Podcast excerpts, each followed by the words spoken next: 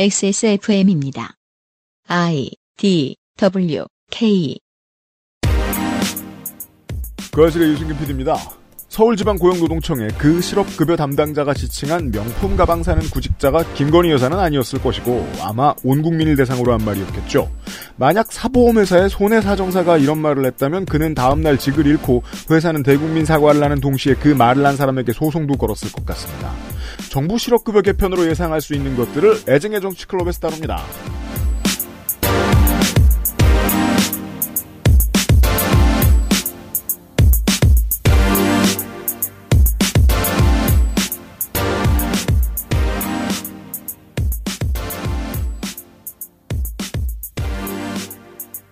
시사의 그것은 알기 싫다 시작합니다. 윤세민 에디터가 저와 함께 있고요. 안녕하세요, 윤세민입니다. 베비클럽장은 없고요. 건조 에디터가 있습니다. 네, 저만 있습니다. 반갑습니다. 네. 사장님 없는 사무실을 한 달 동안 지키고 있는 일은 좋은 걸까요? 모르죠. 사무실에 있는지 없는지도. 정확하게 지적해 주셨어요. 아, 그런 거구나. 그렇습니다. 저는 좋게 생각해요. 좋은 사장은 존재감 없는 사장. 근데 또 그런 게 있어요. 예. 혼자 사무실에 나갈 거면은 안 나가도 된다는 생각도 있잖아요. 네. 또 혼자 사무실에 있는 게 또 은근히 좋아요. 아, 그렇죠. 네, 뭐 책상에 발 올려놓고 막. 네, 뭐 상업전기로 에어컨을 켠다거나. 그렇죠, 아~ 그렇죠. 네. 커피 캡슐을 여러 개 쓴다거나. 네. 저 더울 때 가야지라고 생각하고 있었어요. 그래서. 벨비클럽장이 이달에 없고요. 건조 에디터와 이번 주에 애증의 정치클럽 함께 하도록 하겠습니다. 그것은 알기 싫다는 나의 마지막 시도 퍼펙트 15 전화영어 경기도 김치의 진수 콕지버 콕김치 한 번만 써본 사람은 없는 빅그린 프리미엄 에어케어 장건강에 도움을 줄 수 있는 매일매화에서 도와주고 있습니다. 콕지버 콕 믿어도 되는 김치를 찾을 땐 콕지버 콕 햇서 빙진 김치 재료부터 공정 유통까지 안심 직접 구매한 재료로 만드니까요. 그러니까 김치가 생각날 땐 콕 집어 콕 카렌듈라 꽃 추출물 65% 살리실릭 애시드 6가지 뿌리 추출물 이 모든 걸 하나로 빅그린 카렌듈라 샴푸 빅그린 중지성용 탈모 샴푸 빅그린 카렌듈라 불규칙한 식습관에 인스턴트 먹다 보니 없던 증상 생겨나네 답답하다 배변 활동 시원하길 원한다면 먹어보세 매일매화 상쾌한 하루의 시작 매일 보는 즐거움 매일매화 제조 극동 애치팜 판매 TNS 건강기능식품 광고입니다. 매일매화 후기를 하나 집어왔습니다. 장수땡님 우리 어르신이 고생을 좀 하셨어요. 네. 삑 네. 아 그래요? 그럼 그냥 읽어야겠구나. 우리 어르신은 고생을 하셨어요. 그게 다 읽는 게 맞나 안 읽는 게 맞나. 아무튼 방송에서 말할 수 없는 것들을 말하지 않고 읽어드리겠습니다.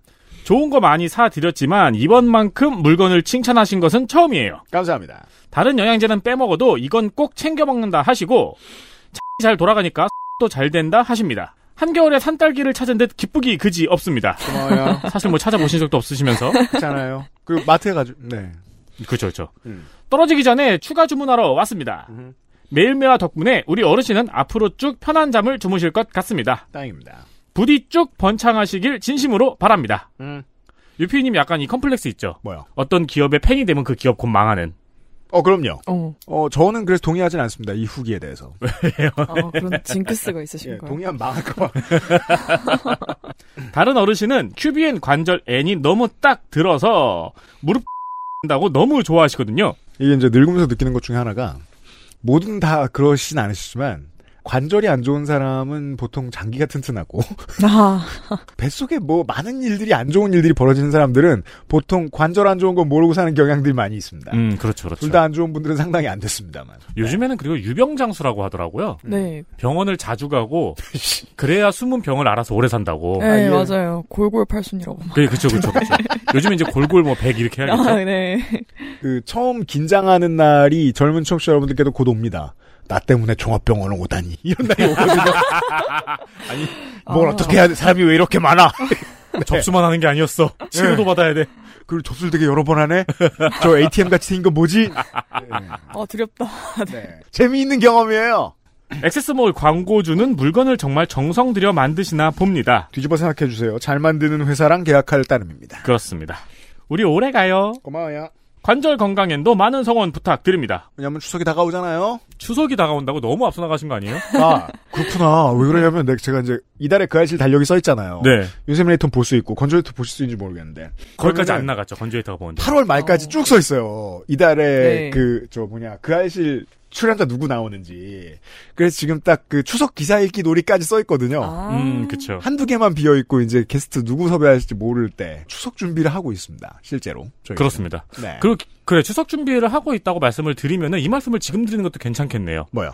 웃긴 기사를 제보를 받고 있습니다. 아, 그렇죠. 오. 네, 작년엔 실패했어요. 청취자 여러분들이 무능했기 때문이죠. 왜냐면은 이번엔 분발하세요. 일단 무능하셨고 네. 그리고 똑같은 기사 한 20개쯤 오고. 그니까 말이에요. 예. 웃김의 기준이 뭔가요? 이전 컨텐츠를 들어보시길 추천드립니다. 아, 네. 이게 코미디는 네. 정말 종합예술이라 어디서 웃기는지는 아무도 몰라요. 지난 추석 같은 경우는 지난 설날이었나요? 예. 세 글자로 웃겼죠? 뭐요? 김만배. 곽상도. 그렇죠.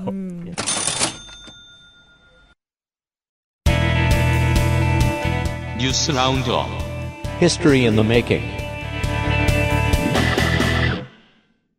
자, 한국의 폭우는요, 전 세계 이상기후 속에서도 이번 주 외신의 중요한 토픽이었습니다. 대부분의 해외 언론사들이 한국 이야기를 하면서, 혹은 한국 이야기를 하지 않다가도 중요 토픽으로 사우스 코리안 플루드를 올렸습니다. 네.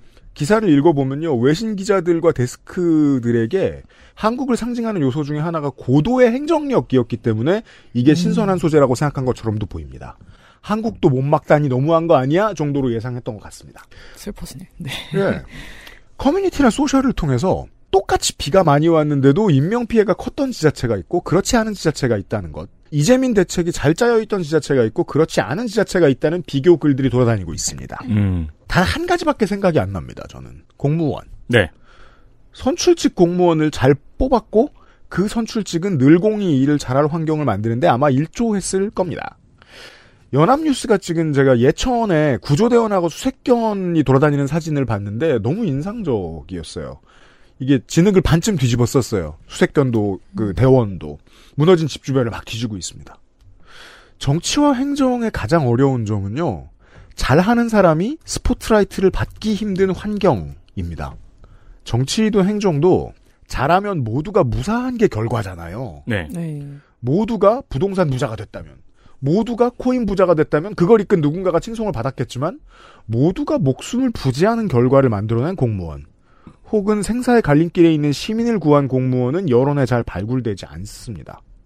공무원더러 철밥통이라고 조롱해온 기자들 멱살을 잡고 묻고 싶을 때가 많이 있습니다. 너 포구 때 저렇게 일하고 저 월급 받는 사람들 모여있는 데 가서 그 말 해보라고.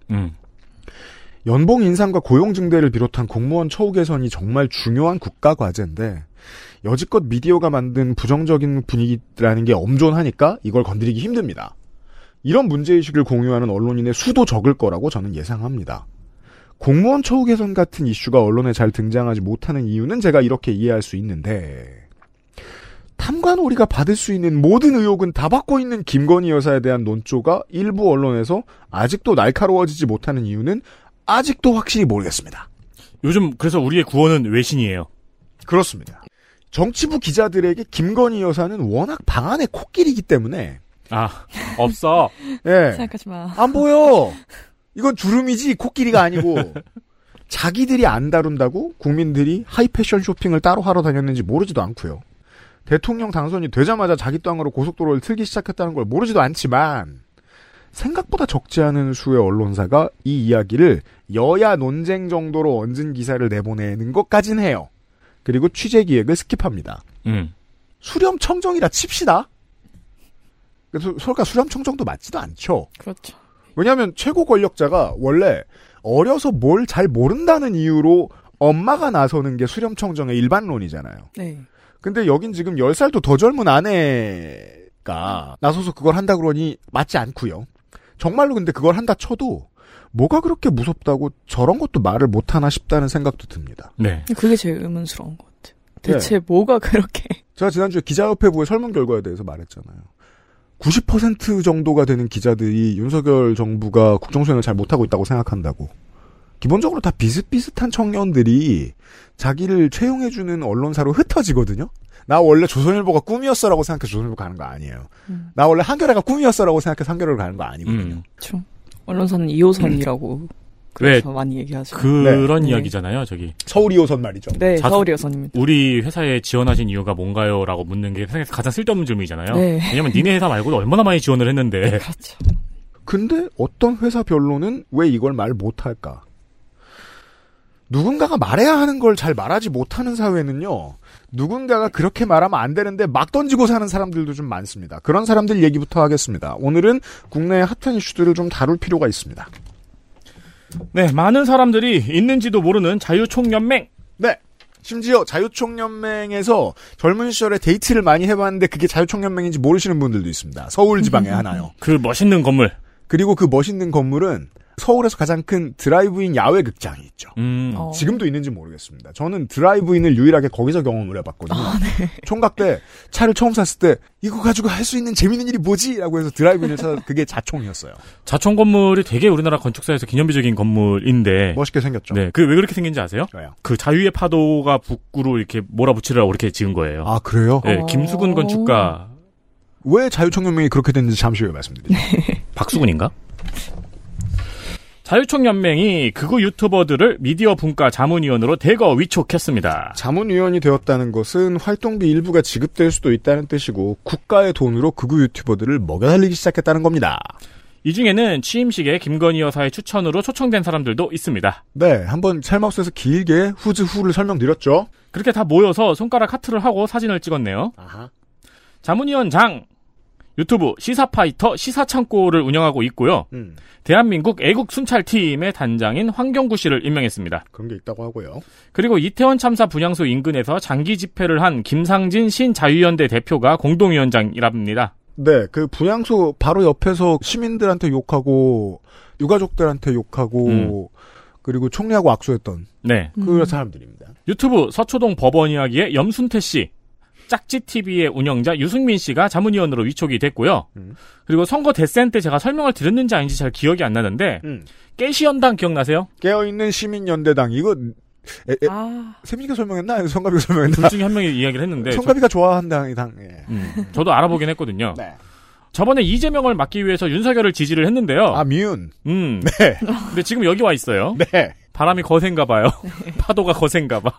그리고 박근혜 정부에서 대기업 자금으로 보수단체를 지원해서 직권남용죄로 유죄를 선고받은 허현준 전 청와대 행정관도 자문위원입니다. 네.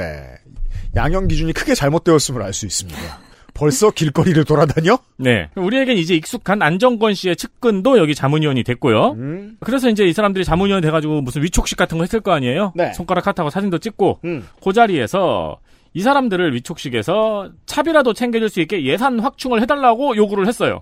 위촉이 되자마자 돈 달라고 요구를 한 거예요.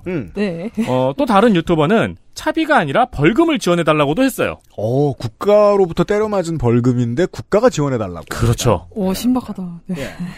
차기 방통위원장에게 우파 유튜버들이 자유롭게 활동할 수 있게 해달라고도 요청을 했습니다. 실제로 우파 유튜버들이 가장 원하는 건 노란 딱지가 안 붙는 거거든요. 그죠? 네. 정부가 구글보다 셀 수는 없습니다. 네. 그렇지, 오늘날 지구상에서. 구글을 압수수색할 수는 없잖아요. 예. 실제로 그냥 자기 원하는 말을 아무 말이나 해본 거고요.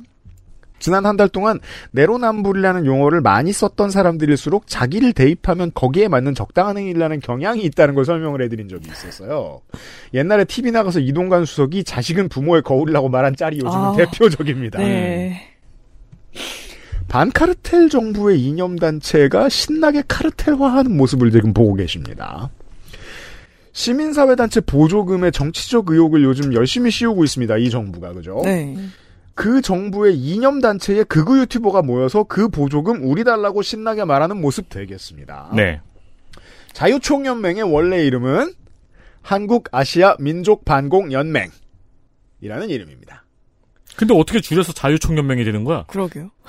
한국이 대만과 단교하기 한참 전. 예. 그러니까 원래 중화민국이 중국이었던 시절부터의 관계가 있습니다. 이승만이 장제스하고 반공산주의 동맹의 상징으로 만들었던 단체입니다. 여기에 이제 필리핀을 끌어다 놓고. 유서 깊네요. 우리를 애치슬라인 안으로 넣어주세요라는 울부짖음이었습니다. 미국아 들어라. 우리 공산화 안 돼. 라는 얘기를 하고 싶었던 거였어요. 이 단체를 다루던 법이 반공연맹법이라는 게 있습니다. 국가의 이름으로 색깔론을 뿌리고 다니던 단체입니다. 처음 정권교체를 언제 하죠? 이승만이 물러나고 근 40년이 지나 김대중이 합니다. 네. 국민의 정부하고 참여정부 시절에는 이걸 당장 건드리기 귀찮으니까 군부의 그 부역자들 중에 좀 온건한 사람들한테 이 자리를 내줘요. 탕평인사용이죠. 보수가 정권을 되찾고 보니까 자유총연맹이라는 녹슨 칼이 보입니다. 이걸 다시 벼리는 의미로 이명박 정부에서 자총 건물 안에 이승만 동상을 갖다 놓습니다. 문재인 정부에서는 정치중립심사평가위원회를 이 안에 설치합니다. 본격적으로 사정의 칼날을 자유총연맹에 들이댑니다. 당시 말하던 적폐청산의 일부였습니다. 가장 오래된 보수단체란 말이에요. 자유총연맹. 네. 국가가 이미 설정해놓은 이권이 엄청나게 많습니다. 자회사도 있고요. 그거 다 국가 거예요. 한꺼번에 빼앗는 건 정치적 부담이 되게 큽니다. 모두가 들고 일어날 거예요. 근데 아무리 그래도 박근혜 정권 때 하던 것처럼 윤서인 만화를 자유총연맹 돈을 주고 싣는다는 건 문재인 정권에서는 안 해야 되지 않느냐. 그래서 지난 정권부터는 자총연수원에 모여서 정치중립 실천 다짐대회를 매해 했습니다. 네. 정관에 정치중립을 집어넣었어요. 근데 그때 내부 반발이 엄청 셌었죠? 그래서 문재인 정부에서 자유총연맹을 다루는 방식은 자유총연맹을 색깔론의 본산에서 색깔론을 벗어나는 단체로의 탈바꿈, 국가가 색깔론을 벗어나는 데에 가장 중요한 역할을 하는 단체로 탈바꿈을 시도를 하는 겁니다. 그리고 이게 심각하게 뒤집히는 게 이번 달입니다. 이렇게 극우 유튜버도 끌어모았고요. 또 몰래 한 일 중에 하나가 경향신문이 발견했던데 박균 총재가 정관에 있던 정치적 중립이라는 말을 지웁니다. 정관을 개정하고 처음 한 일 중에 하나가 후쿠시마 오염수 방류 괴담과 관련한 대국민 토론회였어요. 단어 선정에서 하고 싶은 말이 보이죠. 네. 서민 교수님이 나타나셨더군요. 아, 진짜 파도가 세긴 세네요. 그러네요. 헤일이네요. 우리 카르텔 빼고 밖에 있는 모두는 카르텔이라는 저희의 설명에 가장 잘 들어맞는 곳이 되었습니다. 이승만 되살리기의 선봉 역할을 앞으로 할 것임을 예측할 수 있죠. 한편으로 얘기하자면은 이 자총에 오랜만에 분 활기예요, 지금. 맞아요. 왜냐면 이 자총이 2000년대에 와서는 사실상 있는지도 사람들이 몰랐잖아요. 네. 묶어놨죠. 네, 근데 박근혜 정권까지 매년 100억씩 가지고 갔거든요. 네, 있는지도 모르는데 돈도 어디 쓰는지도 모르게 가져가고 있었던 거예요. 맞아요. 그러다 문재인 정권에서 그 예산을 확 깎고 이제 드디어 존재감을 드러내고 있는 거예요. 네, 제대로 봄날이 왔습니다. 2023년. 네. 완전 뒤집혔네요. 네, 그렇고요. 여당 이야기. 국민의힘에서 지난 15일 폭우 속에서 골프를 치러 간 홍준표 대구시장에 대한 진상조사와 징계 절차에 들어갈 예정입니다. 아주 유러피안 좌파 지지 시민 같은 인터뷰를 홍준표 지사가 했더라고요. 네. 남의 프라이버시를 건드리냐고. 내 휴일에 뭐라든 내가 얘기해요. 나의 휴일은 나의 것이다. 네. 네. 민선직을 안 하면 되잖아요. 여튼. 김기현 대표가 진상조사를 지시했고요. 방송 업로드 기준으로 오늘 징계 여부를 논의할 예정입니다. 당내에서는 2006년 홍문종 전 한나라당 경기도 위원장이 수해 골프 파문으로 제명됐다는 것을 상기하면서 제명까지 언급이 되고 있습니다. 그렇습니다. 사실 뭔가 좀 의지가 확고하게 일부러 이 홍문종 사례를 먼저 얘기를 하더라고요. 네. 한편 국민의힘이 이런 반응을 보인 이유로 홍준표 시장이 지난 건조 에디터가 전해준 윤석열 대통령과의 대립구도 네, 그리고 경찰. 주말 골프가 논란거리가 아니라면서 대통령이라면 다르겠지만 그 외 공직자들은 주말은 비상근무 외에는 자유다라고 말을 했거든요. 근데 대통령도 아니고 근데 사실 올해 이렇게 말했으면 이 말은 대통령도 없었잖아. 가 되는데요. 네.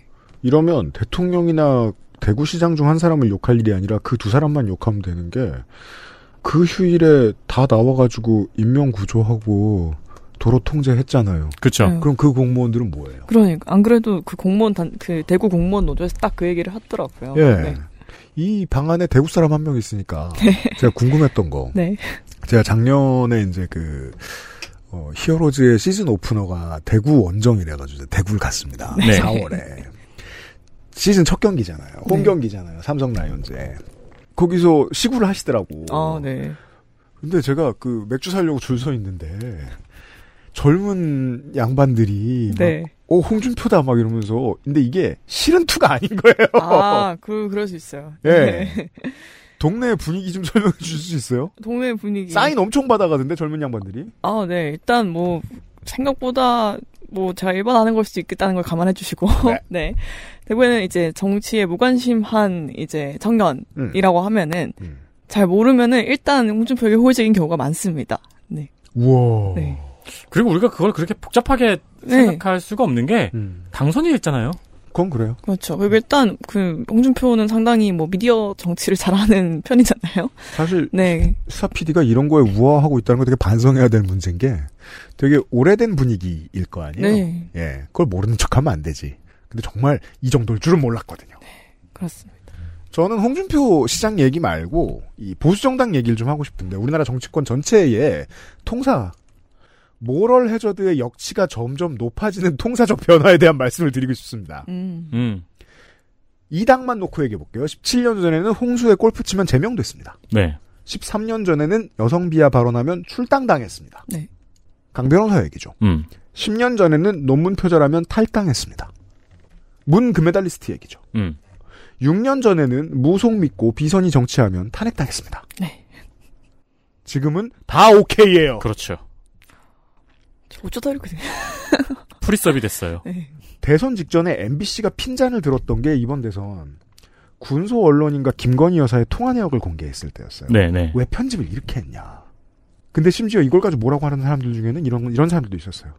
보수 언론에서는 문제가 안 되는 걸 문제가 되는 척한다고 뭐라고 했었습니다. 그때 뭐라고 했죠? 보수는 돈을 주니까 미투가 안 터져. 기자님 우리한테 오면 1억도 주지. 이 문제를 곰곰이 생각해보다가 보인 그림은 하나밖에 없었어요. 제가 우리 방송에서 가끔 얘기하는 이디어크러시 이론. 정치는 점점 멍청해진다. 이디어크러시. 영화 이디어크러시 안 보셨죠? 네. 이디어크러시 지금 홈페이지에 가봐도 그렇게 써 있습니다. 인류사의 기념비적인 영화. 사실 저희의 산 동네 이디어크러시예요. 데모크러시의 크러시예요. 왜 이게 인류사의 기념비적인 영화냐. 인류의 미래를 정확히 예측했다. 냉동인간으로 수백 년 동안 잠들어 있던 보통 사람이 깨어났더니 지구상에서 가장 똑똑한 사람이 되어 있다는 얘기죠. 네네네. 네. 그렇죠. 그렇네요. 모두가 멍청해져 쓰레기장이 되어버린 수백 년 후 미래의 지구에서 눈을 뜬다. 적혀있네요. 네.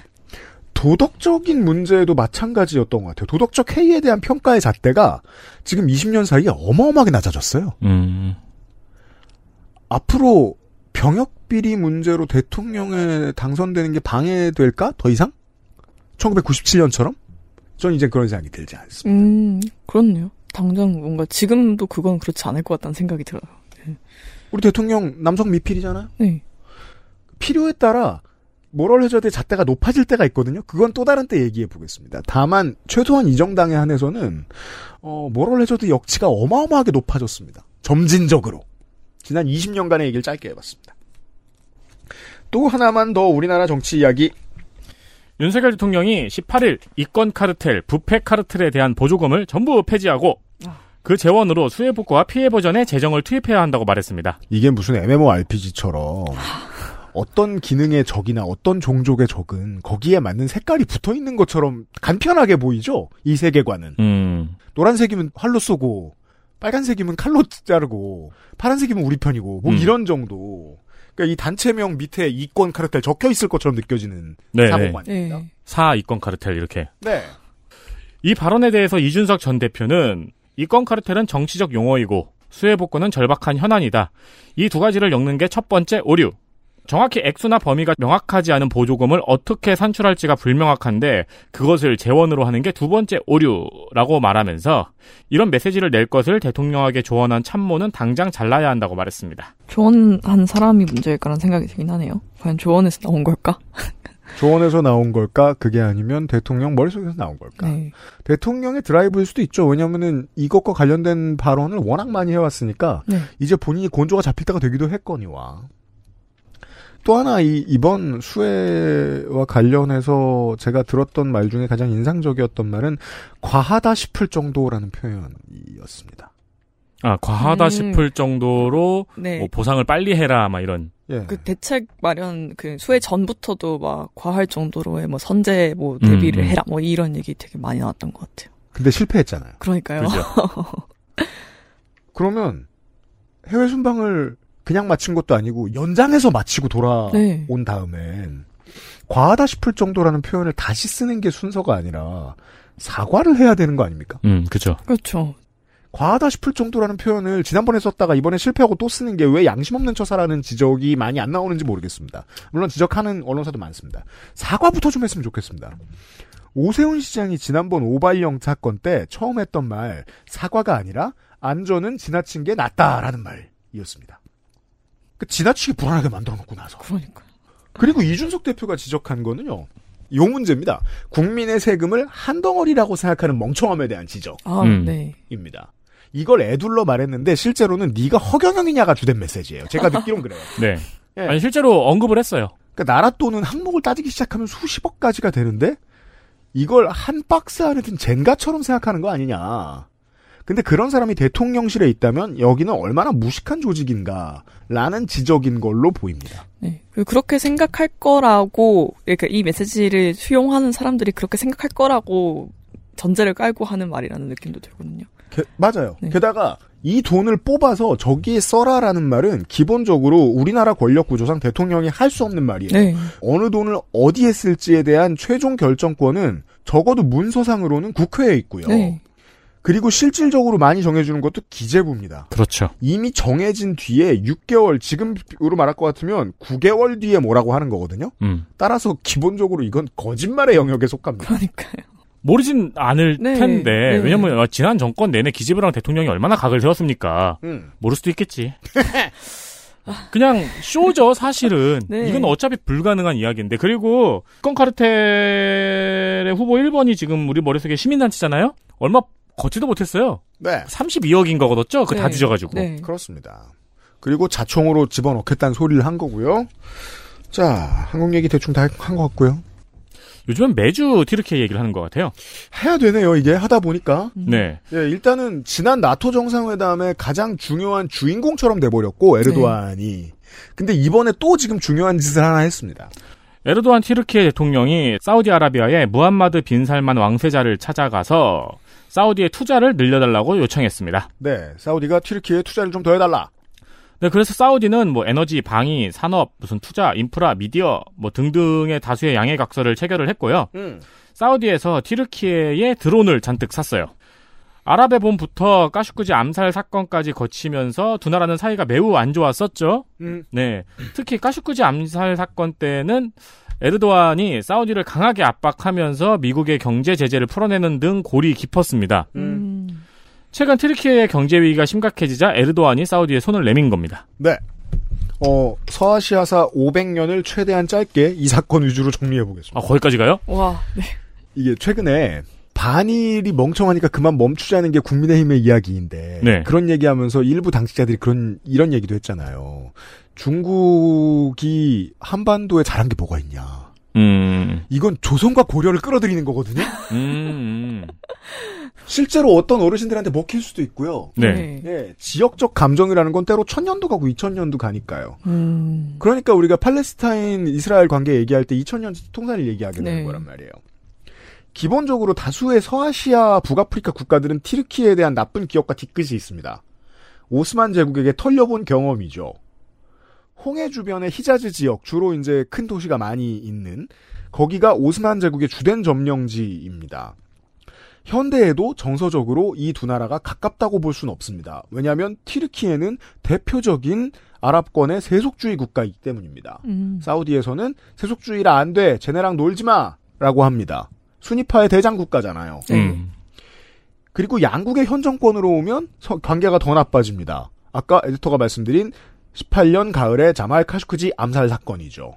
빈살만을 비판하던 워싱턴 포스트 칼럼니스트가 네. 튀르키예의 사우디 영사관 안에서 사망했고요. 네. 이걸 이제 중립을 지키고 싶은 언론들은 사망했다고 알려졌다라고 말합니다. 왜냐하면 사우디가 안 죽었다라고 오랫동안 우겼으니까요. 네. 튀르키예 정부가 내부인만 알 수 있는 잔인한 살해 방식을 일일이 다 적어가지고 언론에 퍼뜨립니다. 녹취록을 들고 있는데 이거를 한 번에 안 까고 조금씩 깠죠. 그죠. 골탕 먹어봐라. 우리 영토 내에서 감히 살인사건을 저지르다니. 에르도안은 원래 성질 내릴 일이 있으면 자기가 TV에 나와야 적성이 풀리는 사람입니다. 그리고 사우디의 최고 혈맹 미국이 이 문제로 빈살만을 대놓고 비난했었죠. 트럼프 당시에. 왜냐하면 자기 나라 언론에 글을 쓰던 사람이 자기 나라 언론에 쓴 글 때문에 외국에서 죽었으니까. 그러니까 미국은 화를 내야 돼요. 그 당시에 에르도안이 되게 뭐 기가 막힌 외교를 한 게 트럼프는 사우디를 지원하고 터키에 경제 제재를 하고 있었는데 그리고 이제 어쨌든 미국은 사우디에 무기를 파니까요. 저 비도덕한 나라를 봐라. 그리고 저 비도덕한 나라에 무기를 파는 미국을 봐라라는 식으로 계속 전 세계에 호소를 하니까 트럼프가 결국 사우디를 비난할 수밖에 없는 그림을 계속 만든 거죠. 네. 2023년에 보면 에르도안의 외교의 대성공입니다. 네. 왜냐하면 그 틈을 중국이 비집고 들어왔고 그 결과 잠시 후에 말씀드리겠지만 결국은 사우디랑도 친해져요. 터키는. 네. 사우디하고 미국 관계의 균열이 이때부터 가속화됩니다. 안 그래도 전 세계의 경찰 노릇에서 은퇴하려고 갖은 노력을 다했죠. 트럼프는. 이때부터 이 사건 이후로 더욱 격렬히 아무것도 안 하려는 대중동 정책이 시작이 되죠. 이란이 희망을 갖습니다. 달러 제재 못 살겠다. 이제 순위파에서도 우리 편을 들어줄 나라를 찾아보자. 미국에게 바랄 건 없으니까. 그리고 여기에서 사우디하고 함께 이 동네 부자 아랍에미리트 연합의 존재를 짚을 필요가 있습니다. 네. 아랍에미리트 연합 대통령은 지금 아부다비 군주가 맡고 있죠. 요즘도 돌아가면서 합니까? 이 사람하고 빈살만은 오랫동안 친한 형 동생으로 알려져 있습니다. UAE 대통령이 빈살만의 멘토 같은 존재였다고들 얘기합니다. 10년대 중반 이후부터 UAE하고 사우디의 관계가 조금씩 어색해집니다. 문제는 통일 예멘입니다. 예멘이 90년에 통일했죠. 예멘은 여전히 내부 분열이 엄청나고 내전도 있습니다. 사우디는 예멘 정부를 지원합니다. 아랍에미리트 연합은 남예멘을 지원합니다. 14년 정부군이 졌어요. 그래서 수도가 함락당한 적도 있었습니다. UAE의 입장에서 남예멘의 세력이 확대되면 이게 UAE 국력 확대의 필수인 것처럼 여기기도 합니다. 홍해와 동아프리카 교역권 장악. 네. 굳이 뭐 우리나라식으로 말하면 환인도양 시대의 주역으로서 나설 수 있겠다. 이런 그림을 그리는 거죠. 그런 의지의 발현. 이 지점에서부터는 사우디와 UAE는 패권 경쟁자가 되는 겁니다. 사우디아라비아의 반도의 그림을 한번 상상해보시면 좋습니다. 아무래도 미국이 오랫동안 사우디 편을 들었으니까 미국은 UAE의 이런 모습을 좋아하지 않습니다. 그래서 UAE는 그래 미국 맘대로 해봐 우리 돈 많아. 뜻대로 안 풀리면 북쪽이랑 교역하면서 시아파들도 끌어들일 거야 라는 태도를 취합니다. 북쪽에서 이란의 귀가 휙 뜨입니다. 진짜? 22년에 UAE와 이란의 친선관계가 복구됩니다. 대사를 서로 파견합니다. 이제 이번 주로 옵니다. 이제 미국 말을 열심히 듣지 않아도 되는 사우디는 주변에게 너무 매력 있는 엔젤 투자자입니다. 차이나머니가 있잖아요. 사우디의 등 뒤에는 이제. 네. 서아시아가 전체적으로 브릭스와의 관계 개선을 하고 있다는 말씀을 드렸던 적이 있습니다. 중국 돈과 서아시아 석유의 관계가 어느 때보다도 깊어진 지금입니다. 튀르키예는 리라와 가치가 급락입니다. 새 교역국이 필요해요. 사우디는 UAE와의 경쟁에서 우방이 더 필요합니다. 가까운 곳에 무기 생산국이 있으면 하나라도 더 교역을 해야 됩니다. 양국 정상이 이번에 만나기 전에 미리 합의한 것 중에 하나가 튀르키예산 군용 드론 금해 계약입니다. 아까 드론이라고 설명해드렸는데 네. 그냥 드론일 리가 없죠. 고프로 메다는. 그렇죠. 이게 예멘으로 갈 가능성이 극히 높다고들 하죠. 짧게 정리해봤습니다. 이런 얘기고요. 저희가 이제 그 외신 다룰 때마다 늘 하는 얘기가 파워시프트는 주로 브릭스로 움직입니다. 그걸 거부할 수는 없습니다. 한국이 주로 반대로 가고요. 네. 알고 느끼는 건데 정말 브릭스 1타 강사하신 것 같아요. 진짜요? 네. 제가 잘 몰라서요. 저도 이런 말 하기 좀 싫은데 성가비가 더 잘합니다. 아, 근데 두 분 그런 생각하는 동안 전 머릿속에 아, 근데 고프로 드론이면 어떡하지? 이런 생각하고 있었거든요. 고프로 드론 2천만 개가 실수로 잘못 배송되면 어떡하지? 그 예멘으로. 할 수 없이 거기다 총을 달아야죠. 예멘으로 진격해가지고 4K 영상으로. 그럼 구글 스트리트 뷰. 그렇죠. 네. 겁나 자세해지고. 예멘이 가장 완벽한 지도가 네. 완성이 되는 거죠. 그렇지 않을 겁니다. 네. 예멘의 전쟁이 더 심해질 가능성이 있습니다. 이런 거 되게 심각하잖아요. 외부 세력에 의한 전쟁을 많이 겪어본 나라들이 주변국 움직이면서 전쟁 일으키는 거 되게 잘합니다. 예, 이제 UAE와 사우디아라비아가 그간 유럽과 미국에게 당해온 걸 예멘에게 할 거예요. 그런 얘기 나중에 또 할 일이 있으면 하겠습니다. 네. 다음은 일본이네요. 일본 정부가 한국 언론에게 온라인으로 보도 목적의 촬영이나 녹음을 금지하는 등 비공개 설명회를 개최했습니다. 그랬대요. 저 위에 올라가 있는 기사가 아니라 안 보신 분들 많을 거예요. 네. 누가 배신을 했죠. 그리고 IAEA의 라파엘 그로시 사무총장의 방일 일정과 최종 보고서를 길게 설명했다고 해요. 그렇습니다. 우리나라 언론인들도 이거 헷갈려하던데 일본 언론에서도 이거 많이 때립니다. IAEA에 지나치게 많은 일본 돈이 들어가 있다는 문제에 대해서 말이에요. 네. 중간에 한국 기자가 질문을 하면서 오염수라는 용어를 쓰자 네. 원래 일본 사람들이 이런 거 잘 안 하는데 이 용어를 콕 집었대요. 그리고 오염수가 아니고 처리수라는 용어로 정정을 하고 아 우리 이 표현 잘 알죠. 오염수와는 다르다. 네. 오염수와는. 그렇죠. 네. 한국에도 처리수라는 용어가 침투돼야만 방류에 아주 나쁜 어휘죠. 침투요? 네. 네. 그러니까 일본 사람이 어휘치고 너무 세요. 네. 그 오염수와 어휘를 함께 침투시키려는 의도예요? 그러니까요. 네. 용어가 침투되어야만 방류의 정당성에 대한 이해도 넓어진다라고 했습니다. 네. 다른 언론이 되게 많이 하는 얘기는 제가 좀 짧게 하는 편이죠. 경산성 홈페이지 들어가 봤습니다. 외무성 홈페이지 일본에 알프스 처리수 현황에 대한 설명회를 개최했다라고 보도자료를 내놨어요. 네. 8개국을 상대로 했대요. 그러니까 아마 뭐 홍콩, 중국이나 반발이 있는 다른 미크로네시아의 국가들 네. 뭐 이런 데의 기자들을 불러다 온라인으로 했나 봐요.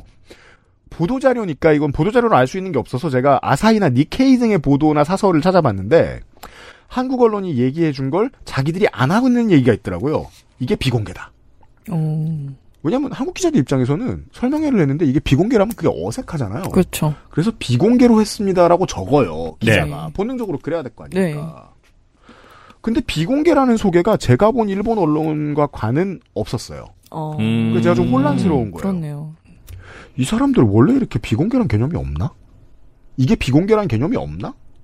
아니면 이게 의심을 살 만한 짓이라는 걸 모르나? 일본 언론에게는 이런 관습이 특별하지 않나? 녹음하지 마세요. 촬영하지 마세요, 이게. 왜? 요즘 그런 얘기 하시는 분들 많잖아요. 김건희 여사가 리투아니아에 뭐 사람 얼마나 산다고. 리투아니아가 뭐 저 명품의 고향도 아니고 네. 여기에서 5군데를 돌아다녔으면 다른 나라 가서는 어떻게 했을까 얘기하잖아요. 그렇죠. 아니 아무 일이 없었을지라도 추측이 거기로 가는 건 어쩔 수 네. 없어요. 그래서 제가 이런 생각이 드는 거예요. 일본은 주로 이렇게 일하나. 비공개로 해놓고 했습니다.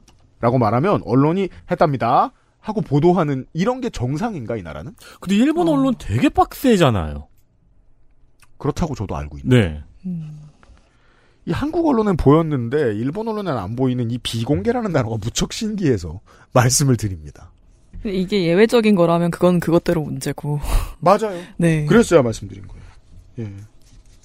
자, 끝으로 짧게. 유럽. 특히 이탈리아, 스페인, 그리스, 모로코 등 지중해 인접 국가들이 현재 기록적인 폭염을 맞고 있습니다. 역대 최고의 기온이 2021년 시칠리아의 48.8도였거든요. 사람 사는 곳이 이런 기온이면 와. 사람이 못 살죠. 네. 이 정도면은 시칠리아의 마스터가 아니지 마피아들도 착하게 살아야죠. 체감이 아니라 그냥 기온이 그런 네. 거죠. 네. 이 기록이 올해 중 갱신될 것으로 지금 전망이 되고 있고요. 이번 주 로마는 이미 41.8도로 최고 기온 기록을 찍었습니다. 문제는 이전 기록도 바로 작년이라는 거예요. 지중해 시칠리아나 사르데나 일부 지역은 최고 기온이 43에서 44도로 관측이 됐고요. 심지어 네타냐후 총리가 휴가를 갔다가 폭염 때문에 입원하는 일도 있었습니다. 저 이스라엘도 더운데. 스페인 카탈루냐와 발레아라스 제도도 기온이 44도까지 올랐고요. 그리스도 40도를 넘는 폭염에 시달리고 있습니다. 네. 캘리포니아 어디는 50도를 넘었다고 그러더라고요. 네. 앞으로 더 이런 일이 많아지겠죠. 네. 저는 최악의 폭염, 최악의 홍수 이런 일이 일어나기 전에 말하는 거 정말 안 좋아하죠. 언론에서. 네. 자극을 부추기는 일이 나쁘다고 생각하는 편입니다. 평소에. 여전히 생각이 바뀐 건 아닙니다. 올해의 이런 폭우 피해 대한민국에 우리 언론이 똑바로 경고했느냐 전 모르겠거든요. 최악 예상 같은 단어를 넣은 기사는 참사를 막기 위한 경고일 때만 의미가 있는데 그런 건 또 종종 실패한단 말이에요. 그래서 지금은 이 말씀을 드려야겠더라고요. 북반구의 날씨 관련 보도들을 찾아보다가 이상해서 그냥 지금의 날씨를 온 북반구를 다 뒤져보고 그랬어요. 보통 인류가 많이 사는 대도시 중에 가장 더운 곳을 미국 애리조나의 피닉스로 보통 보는데 네. 이제 평균 기온 40도가 넘더라고요. 예, 피닉스의 최고 기온이 경신된다는 건 아주 이상한 이례적인 일입니다. 심상치 않습니다. 건강을 위협하는 수준의 폭염에 대비하셔야겠습니다. 이게 그리고 유럽 최고기록 기록이 재작년이었고 네. 그리고 로마의 최고기록 기록도 올해 깨지기 전에 작년이었잖아요. 이게 무슨 소리냐면 앞으로 계속 더워지고 있다는 소리잖아요. 네. 그러니까 왜 유럽하고 미국이 ESG에 그렇게 진심인지를 우리나라 사람들이 왜 이해를 못하는지가 여기서 나오는 거예요. 그렇죠. 이 사람들은 지금 느끼고 있는 거예요. 지금. 네. 그리고 아리백 지키니만이 관련된 협약에 들려고도 안 하는 중국이 실제로 신재생 에너지는 제일 많이 씁니다. 네. 왜? 정책 결정권자들이 베이징에 앉아 있거든요. 아. 죽고 싶지 않은 거예요. 그렇죠. 그러니까 지금 ESG 우리 이미 늦었구나. 안 되면 진짜 죽겠다 하고 있는 거예요, 사실. 네. 그렇죠. 베이징에 계신 진짜 병마용이 실시간으로 되고 있을 텐데. 그런 짤 많죠. 네. 예. 그래서 날씨 이야기를 해봤습니다. 뉴스 라운드업 좀 길게 했네요. XSFM입니다. 클렌징 화장품도 따로 쓰며 꼼꼼히 세안하는 당신. 혹시 그거 아세요? 두피 모공의 크기는 피부의 2.5배, 피지 분비량은 2배? 두피야말로 꼼꼼한 클렌징이 필요하다는 거. 빅그린. 두피를 씻자. 빅그린 카렌듈라 샴푸.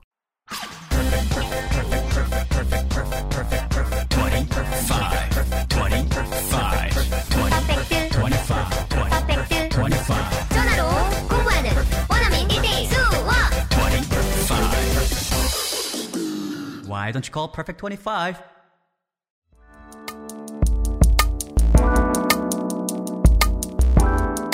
기본에 충실한 뉴스 큐레이션. 애증의 정치클럽.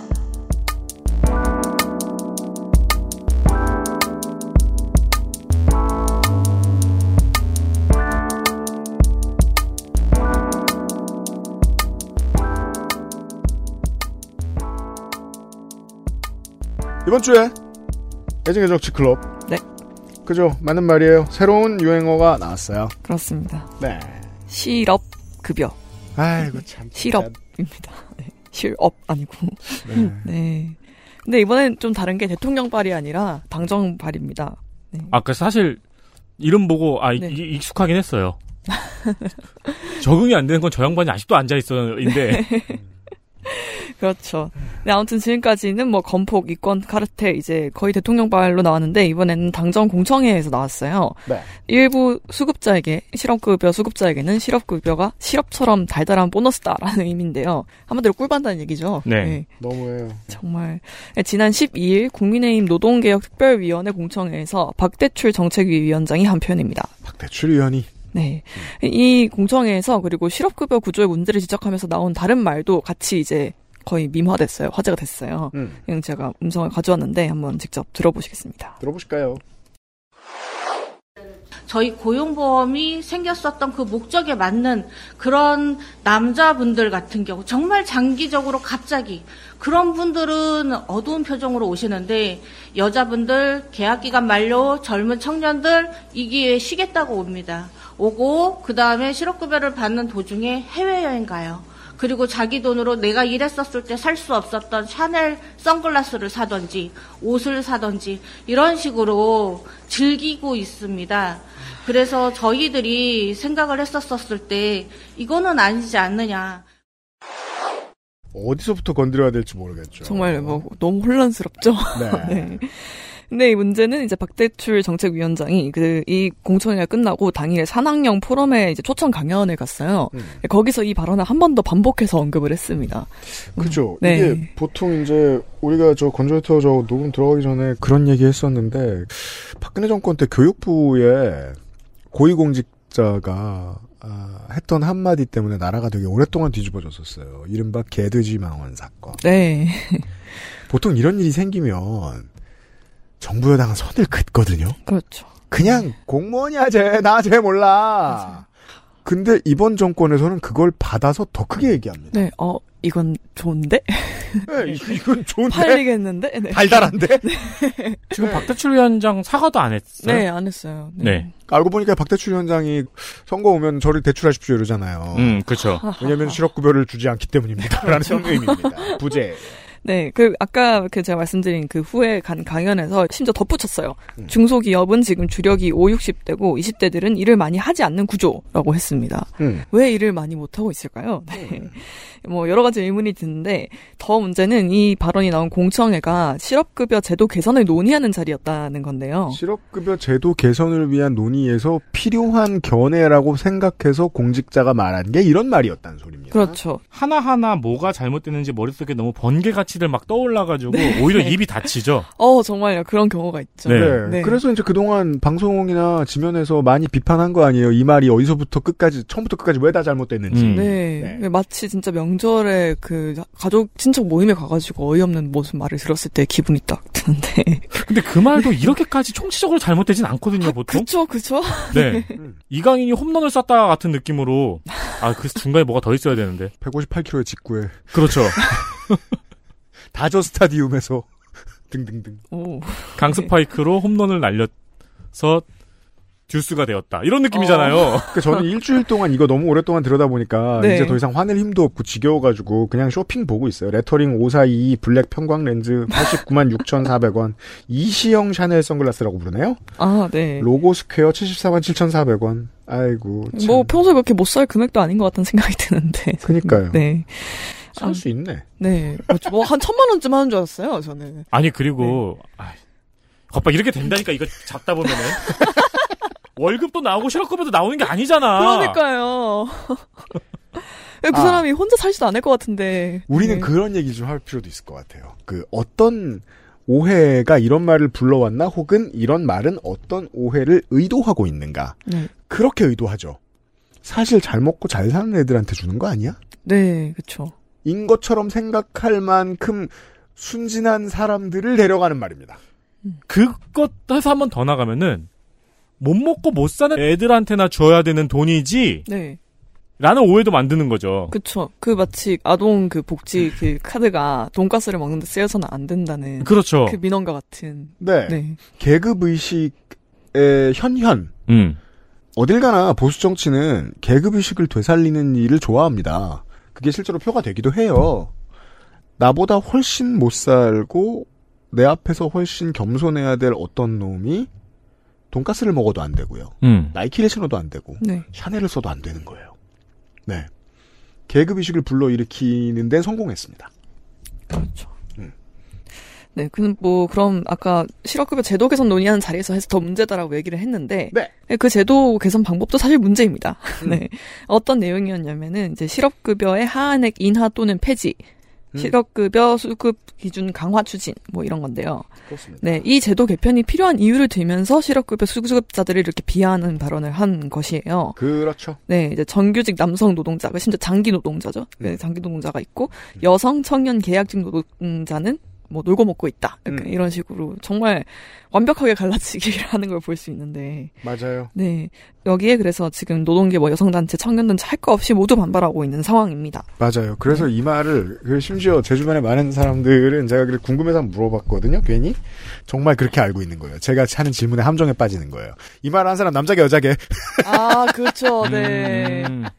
근데 많이 봤어요. 네, 중요하지도 않아요. 계급의식에 먼저 빠져있는 사람이 성별이 뭐가 중요해요. 누구나 무역하는 거지. 그죠. 그런 점에서 되게 여당도 좋아하고 아 이거 브릴리언트다 라고 좋아할 만한 게 모두를 다 갈라치기예요.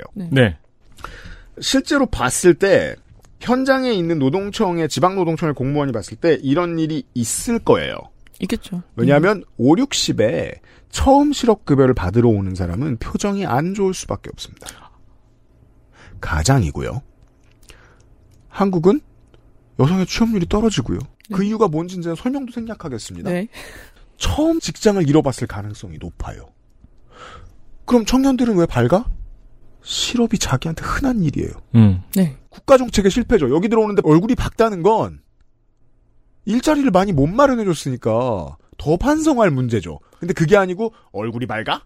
감히. 라는 방식이에요. 이렇게 세대도 갈랐고 굳이 샤넬이라고 말하면서 남녀도 갈랐습니다. 네. 그렇죠. 그리고 오는 길에 너무 더운 표정이 어둡고 오는 길에 먹은 점심이 맛있으면 표정이 밝죠. 그럴 수도 있죠. 네. 그렇습니다. 너무나 그런 요인은 굉장히 다양할 수 있는데. 그러니까 비판 중에 하나 그거잖아요. 그럼 내가 너한테 표정 관리하면서 실업급여 신청해야 되냐고. 아, 그리고 이 논의를 통해서 하나 더. 정규직과 비정규직 그리고 대기업과 중소기업 직원들을 갈라치게 했습니다. 아, 네. 네. 그들이 서로를 싫어하게 만들었습니다. 그렇죠. 그럼 정부가 하고 싶은 모든 갈라치기를 정말 한꺼번에 하고 있는데요. 맞습니다. 네. 좀 더 자세히는 광고를 듣고 얘기해보죠. 네. XSFM입니다.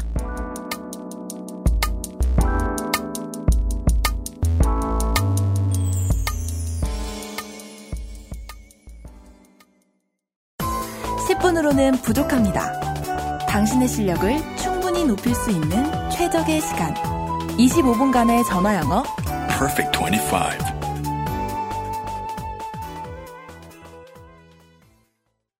매일매화는 화장실을 자주 못 가시는 분, 더부룩해진 장으로 힘들어하시는 분들께 도움을 드릴 수 있는 건강기능식품입니다.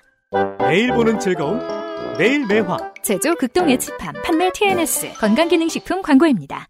콕 집어 콕. 좋은 원료를 쓴 김치를 만들 시간이 없을 땐 콕 집어 콕. 배추, 무, 고춧가루, 생강, 전부 국산. 다시마, 홍합, 표고버섯도 아낌없이 쓰죠.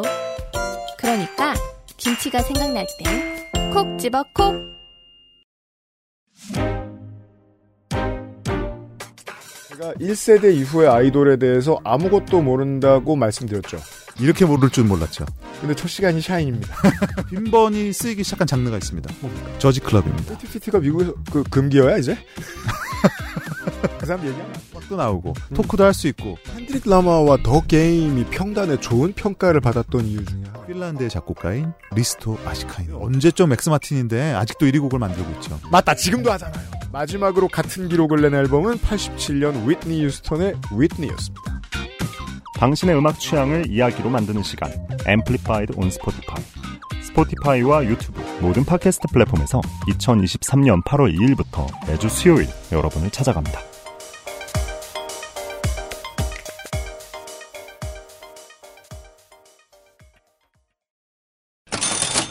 앰플리파이드 팟캐스트 첫 방송이 2주 후에 업로드가 될 예정입니다. 네. 다만 첫 방송은 파일럿이라서 그렇습니다. 시점상으로 저희가 7월 초에 녹음을 했습니다. 맞아요. 새로운 팟캐스트 만들 때 늘 그랬는데 첫 방송은 편집하는 게 되게 오래 걸립니다. 네. 예, 폼을 만들어야 돼서. 그 전체적인 폼도 만들고 제가 실험도 해보고 그래서 차트를 이야기하는데 7월 초의 차트를 이야기해요. 말 그대로 파일럿이고 네. 예, 말 그대로 데모인 거예요. 그렇습니다. 네, 저희도 녹음 현장을 처음 한번 굴려본 거고. 네, 하지만 한 달 전 히트곡이라고 해서 여러분들이 뭐 20년 전 히트곡도 모르는 주제에. 그렇죠. 물론 새로운 청취자분들은 안 그러시겠지만. 2023년 8월 2일 수요일 스포티파이와 유튜브 그 외 많은 팟캐스트 플랫폼에 업로드될 예정입니다. 그렇습니다. XSFM을 검색해서 들어오셔도 되고요. 앰플리파이드 팟캐스트를 검색하셔도 되겠습니다. 스포티파이와 유튜브에서는 음악을 들으실 수 있을 예정이고 그 외 플랫폼에선 음악이 안 나갈 가능성이 높습니다. 본방에서도 제가 얘기하는데 이 방송 1년 동안 준비하면서 가장 어려웠던 거가 물론 팝 이야기도 되게 많이 하는데 K-팝 이야기할 때 아이돌에 대해서 이런저런 소개를 엄청 해놨을 거 아닙니까? 블로거들이나 유튜버들이. 그렇죠. 근데 종래의 전통적인 장르적 분석이 없어요. 춤이 어떻다. 네. 외모가 어떻다. 노래가 어떻다. 뮤직비디오가 어떻다. 세계관이 어떻다. 그렇죠. 이제 요새는 세계관도 빠지죠. 그렇죠. 나는 뮤지션 보러 들어왔는데 음악 분석이 없어요. 네. 그 빠진 부분을 하는 방송입니다. 팟캐스트로 그냥 오디오만 듣는 게 익숙하신 청취자분들이 많으시긴 할 텐데 뭐 유튜브 프리미엄 쓰시는 분들은 그렇게도 들으실 수 있고 네. 그리고 스포티파이를 국내에서 이용하는 방식이 다양하더라고요. 그렇습니다. 스포티파이 쓰시는 청취자 여러분들도 이용하실 수 있습니다. 네. 보통은 유료 고객이죠. 8월 2일에 시작합니다. 첫 회는 저하고 김영대 평론가가 했고요. 땡!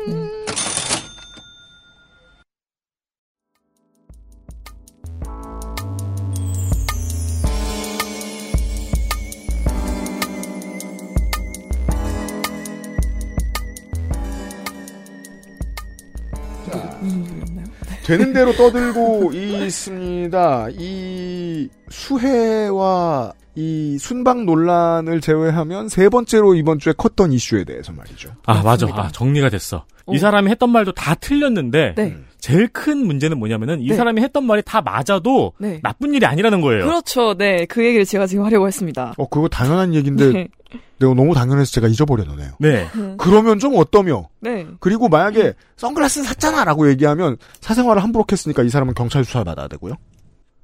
아니 실업급여가 무슨 내일 배움 카드처럼 실업급여 전용 카드가 나오는 게 아니잖아요.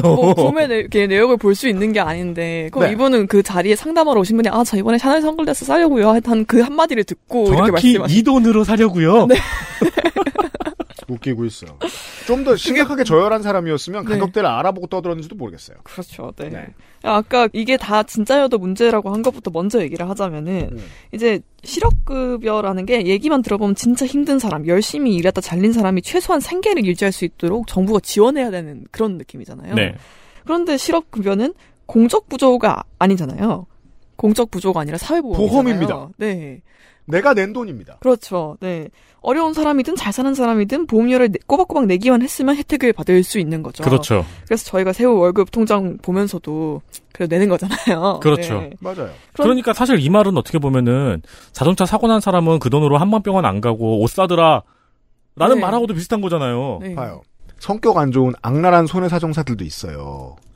근데 그들도 처음에 사고가 나서 고객을 만나면 다치신 데 없냐 엄청 친절하게 합니다. 자기 악랄함 같은 거 숨겨요. 네. 이걸 드러내놓고 예를 들어 뭐 생명보험사가 생보사가 TV 광고를 하는데 야 이 못된 새끼들아 보험금 타가서 딴 거 하면 죽여버리겠어. 다 보고 있어 내가. 내가 나 죽겠어. I'll find you and I'll kill you. 이렇게 얘기하는 거예요. 그럼 그 회사 망합니다.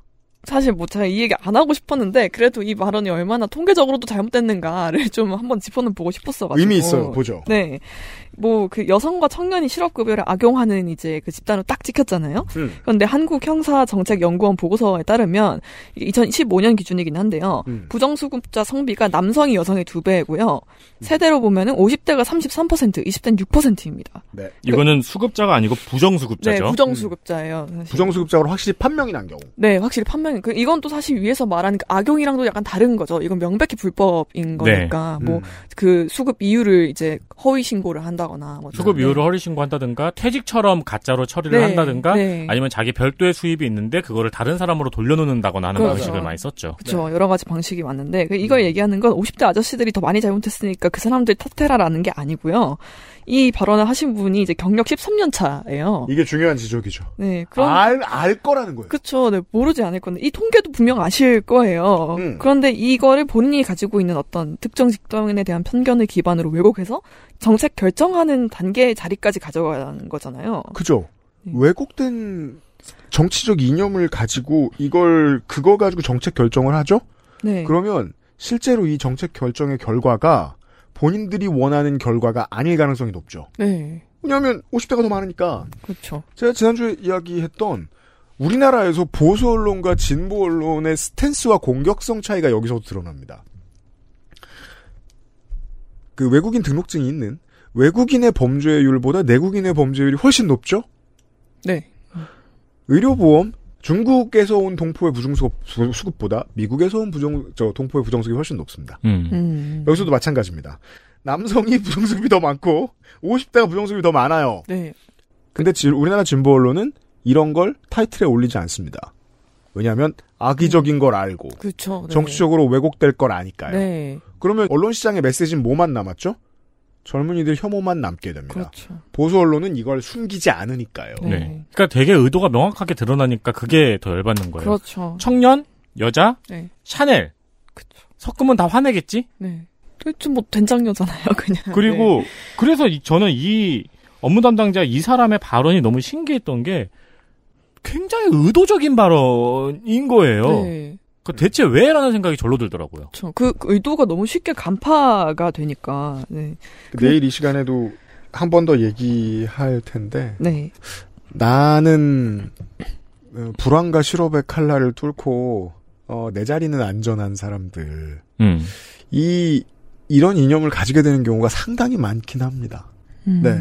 왜 당신은 이해 못해줘요? 이해 못하는 건 쉽습니다 인간에게. 그렇죠. 내일 다시 한번 얘기할게요. 네. 네, 아무튼 시간에 이렇게 통계만 잠깐 찾아봐도 뭐 되게 쉽게 반박할 수 있죠. 진보 언론은 말씀하신 것처럼 받아쓰지 않았지만.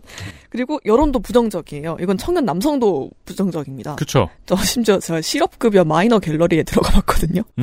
DC에 있어요. 아, 네. 있어요. 그 갤러리 네. 되게 재밌는 일 많아요. 네. 거기엔 이제 부정수급하는 꿀팁에 대한 그렇죠, 글과 그렇죠. 약간 부정수급하지 마라. 약간 그 재취업 열심히 해라라는 글이 50대 50으로 공존하는 곳인데요. 네. 아무튼 거기서 또 굉장히 이건에 대해서는 부정적입니다. 네, 네. 네. 네, 근데 이걸 예상하지 못했다는 게 이상한 거죠. 이렇게 엄청나게 많은 집단들이 반발할 것이라는 거를. 그렇다면은 이 정책을 결정하고 홍보하는 과정에서 이걸 통제하지 못한 무능함의 문제거나 이걸 통제할 필요가 없다고 봤을 정도로 그 집단들은 고려할 필요가 없다고 생각한 어떤 양심의 문제가 될 수도 있는 거죠. 그렇습니다. 근데 그게 전 되게 다르게 느껴지거든요. 뭘 읽는지 생각하지 못한 거랑 읽어도 상관없다고 생각하는 거는 정치인에게 있어서 되게 다르잖아요. 그렇죠. 네. 근데 보통은 이 두 사람들이 섞여 있거든요. 무엇을 읽는지 모르는 사람들과 네. 이거 읽어도 괜찮다고 생각하는 사람들이 섞여 있습니다. 후자는 보통 최근에 선거에서 이겨봤는데 네. 다음번에도 자신 있어. 이 사람들 버려도 돼. 실제로 이 사람들 버리는 캠페인을 지난번 선거에서 했고 네. 이겼잖아요. 네, 그렇죠. 네. 그리고 굉장히 무능이 보이더라고요. 네. 그러니까 이 정부 들어와서 뭔가를 추진할 때 네. 앞에 혐오를 안 깐 걸 본 적이 없는 것 같아요. 그렇죠. 네. 밥을 먹을 때도 혐오를 깔아야 먹을 수 있는 수준이에요. 짜장면을 먹고 싶으면은 짬뽕 혐오부터 시작해야 되는. 네. 그러니까 이번 주중부터 드러나고 있는데 이번 수혜의 원인을 말하면서 지금 경찰 혐오를 또 하기 시작했어요. 네. 네. 공무원 처벌부터 이야기하죠. 그렇습니다. 근데 많이 못할 거려? 참사가 난 곳은 다 국민의힘 지자체장이라. 그러니까요. 네. 네, 뭐 물론 아까 부정수급 얘기를 하긴 했지만 제도의 허점을 악용하는 사람들은 어디나 있죠. 2022년 기준으로 이제 적발된 부정수급자가 269명이고 금액도 꽤 커요. 25억 원 정도인데 뭐 심지어 이제 브로커가 개입해서 전문적으로 이제 뭐 유령 회사를 설립을 해서 이제 거기 있는 사람들이 다 이제 장기로 실업급여를 타가는 경우도 있다고 하더라고요. 그런 사례를 막기 위한 조치는 당연히 필요하겠죠. 그런데 지금 정부가 내놓은 개편안과 이걸 설명하면서 보인 태도가 이런 문제를 정밀 사격하고 있는 것 같지도 않아요. 오히려 이제 실업급여 이게 참 연음이 돼가지고 분간이 잘 안 되는데 네. 네, 실업급여는 네 실업급여 제도와 관련된 이제 여러 가지 문제를 좀 뒤섞어서 다루고 있어서 더 문제적인데요. 아 맞아요. 네 이걸 좀 한번 뜯어보려고. 상관없는 합니다. 두 가지죠. 네. 그렇죠? 정부 여당이 사실 진짜로 해결하려고 하는 거는 크게 세 가지예요. 하나는 아까 말씀드린 그 부정수급 문제고요. 그리고 그 다음에 강조하는 게 역전 현상과 재정 안정성입니다. 보수 정권이 제일 좋아하는 재정 안정성. 네. 뭐 일단 역전 현상부터 설명을 드리자면은 이게 실업급여가 일해서 받은 임금보다 높은 걸 말해요. 현재 이제 실업급여를 계산하는 방식이 평균 네. 1임금의 60%인데요. 네. 근데 이 임금이 이제 60%가 일정 기준보다 낮으면은 이제 너무 그 사실상 생계를 유지할 수 없는 금액이 될 수도 있잖아요. 네. 그럴 경우에는 이제 하한액 기준을 적용을 합니다. 이게 최저임금의 80%예요. 네. 그래서 고용노동부에 따르면 이 하한액 기준이 지금 너무 높아서 실업급여 수령자의 28%가 임금보다 높은 실업급여를 받고 있고 그게 이제 실제 재취업의 의욕을 떨어뜨린다라는 거예요. 이게 쉽게 이야기하면은 네. 임금의 60%만 준다고 하는데 네. 임금이 100만 원인 사람은 60만 원 가지고 살 수는 없으니까 그렇죠. 최저 생계비를 보장해 준다는 의미인 거잖아요. 그렇죠. 네. 그리고 이제 사실 실업급여는 최저 생계비 플러스 재취업 비용까지 지원하는 네. 거기 때문에 맞습니다. 최저 생계비랑은 또 다른 개념으로 또 정의가 되기도 하죠. 네. 네. 그런데 이제 수치를 보면은 뭐 올해 기준 최저임금 노동자의 세후 월 소득이 고용노동부가 말하는 게 179만 원이에요. 그런데 하한액을 적용하면 실업급여가 185만 원이거든요. 네. 그래서 이렇게 실업급여가 높으면은 안 된다라는 거죠. 그리고 심지어 그렇기 때문에 실업급여를 타려고 단기 계약직으로 실업 재취업을 반복하는 경우가 있다라는 게 이 공청회에서의 주장이었어요. 일부러 6개월짜리만 딱 왜냐하면 그 실업급여를 하려면 6개월 최소 6개월은 일을 해야 네. 되거든요. 그래서 6개월짜리 일만 딱 골라가면서 또 그거 하고 몇 개월 쉬고 또 6개월짜리 일만 하고 이런 식이라는 거예요. 모럴 해저드가 그렇게 흔한데 겨우 260건만 걸리면 감시하는 관이 무능하거나 아니면 이 말이 거짓말이구나. 전 그리고 누군가가 그런 삶을 185만 원 받으면서 몇 년 동안 그런 삶을 영위해서 내가 국가에 그렇게 꿀을 쪽쪽 빨아먹겠다라고 한다면은 네. 그러세요라고 말하고 싶어요. 차라리. 그렇게 두는 것도 괜찮습니다. 네. 네. 그쵸. 다른 그 얘기긴 한데 5만원 차이잖아요. 거의. 네. 185만원과 179만원. 그런데 6만원 차이밖에 안 나네요. 5, 6만원 차이밖에 안 나. 네. 그럼 5만원을 더 받겠다고 내가 굳이 나의 커리어를 포기하고 6개월짜리 단기직만 전전하면서. 그러니까 너는 네. 그렇게 커리어를 포기하고 평생을 살아가렴. 네. 이라고 얘기하고 싶은 거죠. 차라리. 저 뭐 그렇게 살겠다는 걸 어찌 하겠어요. 네. 근데 뭐 사실 문제가 되는 거는 이 정부 정치도 정확하지 않다는 거예요. 지금 역전 현상을 엄청 문제 삼으면서 아 이렇게 되니까 실업급여가 지금 너무 빠져나간 돈이 많고 효과가 없다라고 말을 하는데 고용노동부가 이제 세후 임금을 일부러 적게 산정을 해서 이 역전 현상을 부풀렸다는 지적이 나오거든요. 이 또 거짓말이다. 네, 그렇죠. 네. 통계질을 했다. 네. 그 고용노동부가 산정한 179만 원이 어떻게 나온 거냐면 최저임금을 받고 그 주 40시간 일하는 노동자의 월소득에서 네. 10.3%를 제했어요. 갑자기 10% 빼요. 네. 근데 껌이야? 그러니까 그 10%가 어떻게 나온 거냐 하면은 소비세. 네. 국세, 지방세, 사회보험료를 포함해서 그렇다고 아니, 얘기를 했거든요. 4대 보험이 아니고 국세, 지방세까지 뺐어요? 네. 그런데 그 사실 실제로 이 정도의 그 임금을 받는 임금 노동자 같은 경우에는 사회보험료도 거의 안 내고 근로소득세도 거의 안 냅니다. 받아보시면 아시겠지만 저는 받아봐서 아는데 200만 원 이하면 거의 안 내요. 네. 왜 뜯어가? 안 뜯어갔잖아 사실은. 그러니까요. 일단 근로소득세 같은 경우에는 연말정산에서 환급을 받아야 면세점 이하이기 때문에 네, 그렇죠. 네, 월소득 세전 3,000원이거든요. 네. 네. 네. 그러면 연말정산에서 근로소득세는 떼긴 하지만 다 환급을 받죠. 제가 첫 네. 해에 이사업 시작하고 첫 해에 다 환급 받아봐서 알아요. 안 낸다고. 네. 그리고 사회보험료도 뭐 두루누리 사업이라는 게 있어요. 그래서 이거는 뭐 대규모 사업장은 안 되는 거기는 한데 우리 저 일부 윤파들 우리 방송 듣고 계시죠. 반가워요. 트집 잡으려고 들으시잖아. 원래 그런 취미들이 있어요, 사람들이. 그래서 실제로 이제 여전히 이 청년층을 혐오하고 싶으신 분들에게 말씀드리고 싶은 건 그럼 그 돈 받으면 세금 안 내라고 미워하시고 싶으시죠? 소비세를 얼마 쓰는데. 그렇죠. 그렇죠. 네. 네. 자본주의 사회에 산다는 게 세금 안 내고 불가능할 거예요. 여튼, 그렇죠. 죄송합니다. 아, 아닙니다. 아무튼 다시 돌아오자면 네. 그 두루누리 사업이라는 게 소규모 사업장에 월소득 260만 원 이하의 노동자의 경우에 정부 지원금으로 사회보험료의 80%를 지원해 주는 거예요. 네. 그러니까 사회보험료도 거의 안 내고 근로소득세도 거의 안 뗀다는 거죠. 네. 근데 그럼 이렇게 계산을 하면은 사실상 세후 소득이 실업급여보다 낮아질 일이 거의 없는 거죠. 그래서 이런 계산법을 좀 적용을 하면은 실업급여가 실제 임금보다 높은 경우는 한 5에서 6% 정도로 수치가 네. 달라진다고 합니다. 20명에 1명인데 모두가 이런 것처럼 말한다. 네. 10명 중에 3명으로 갑자기 확 늘었죠. 그리고 네. 이거는 또 우리나라 최저임금이 너무 낮다는 얘기도 되죠. 그렇죠. 네. 네. 최저임금이 그만큼 생계를 유지할 만큼의 금액이 안 된다라는 얘기죠. 그렇죠. 하죠. 그러니까 최저 생계비를 보장하는 실업급여가 최저임금보다 높아진 거죠. 네. 그게 역전이라면 그게 역전이죠. 그렇죠. 네. 이번에 200원 올랐나 300원 올랐나 아무튼. 네. 네. 그리고 참고로 실업급여를 평균 임금 60%로 받는 사람도 많이 없습니다. 그렇죠. 이 얘기가 되게 안 나오던데. 이것도 거짓말이죠. 네. 네. 이게 네. 진짜 많이 안 나오는데 상한액도 있어요. 실업급여가. 근데 그 상한액이 하한액이랑 5,000원밖에 차이가 안 납니다. 이게 정치가 특정 혐오를 쉽게 부르니까 언론도 그걸 쉽게 이용하게 돼요. 모두가 상한액을 받는 것처럼 설명하는 거. 네. 제가 이거 스포츠 관련된 거 설명드릴 때 가끔 이야기하죠. 다수가 3천만 원 연봉 받는데 다 양의진 줄 안다고 강민호인 줄 알고 거짓말 하지 않으면서 거짓말할 방법이 있는 거예요. 언론이나 정치로에게는 이 거짓말이잖아. 네, 네. 그렇죠. 그러니까 고용보험을 많이 낸다고 해서 실업급여를 많이 받는 것도 아니고요. 그냥 당연히 비슷하게 받는 그 느낌인 거예요. 네. 네. 네. 그런데 이제 사실. 저는 상한액 얘기가 이렇게 나오면은 위에 그 계산을 어떻게 해야 되고 이 얘기도 다 필요 없다고 생각을 하거든요. 네. 이건. 맞아요. 그리고 이제 재정 안정성 얘기로 넘어가 보자면. 네. 뭐 윤석열 정부가 정부 사업 전반에서 강조하고 있죠.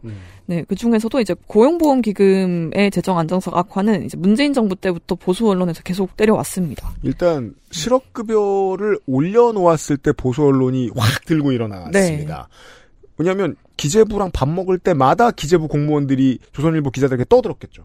이게 네. 무슨 짓이냐며. 그렇죠. 예. 그리고 코로나19가 닥치죠. 그렇죠. 그래서 네. 실제로 받는 사람이 늘 수밖에 없었고 그리고 수급 기간도 늘 없고 수급할 수 있는 사람들의 이제 범위도 좀 확장이 됐어요. 네, 그러니까 맞습니다. 뭐 전반적으로 그 제도의 혜택을 받는 사람들이 많아졌고 혜택도 높아졌기 때문에 네. 뭐 당연히 지출이 늘어났겠죠.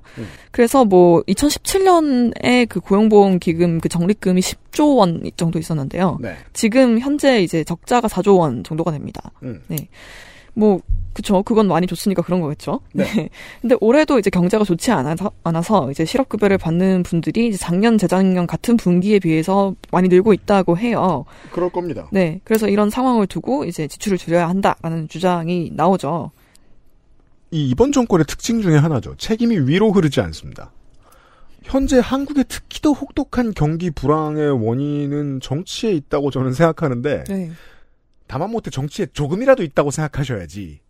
이걸 최저임금 근처를 왔다 갔다 하는 사람들 탓으로 돌리고 있는 거잖아요. 그렇죠. 네. 책임을 아래로 내리고 있는 중인 겁니다. 네. 그렇죠. 이게 또 태도가 바뀐 게 올해 1월인가 매일경제에서 뭐 실업급여 하한액이 80%에서 60%로 낮아질 거고 뭐 수급일도 줄일 거고 뭐 이런 식으로 뭔가 그 논의가 되고 있다라는 기사를 낸 적이 있어요. 근데 거기에 고용노동부가 사실은 이렇습니다. 그 있잖아요. 네네네. 정부 브리핑에 그걸로 반박을 했거든요.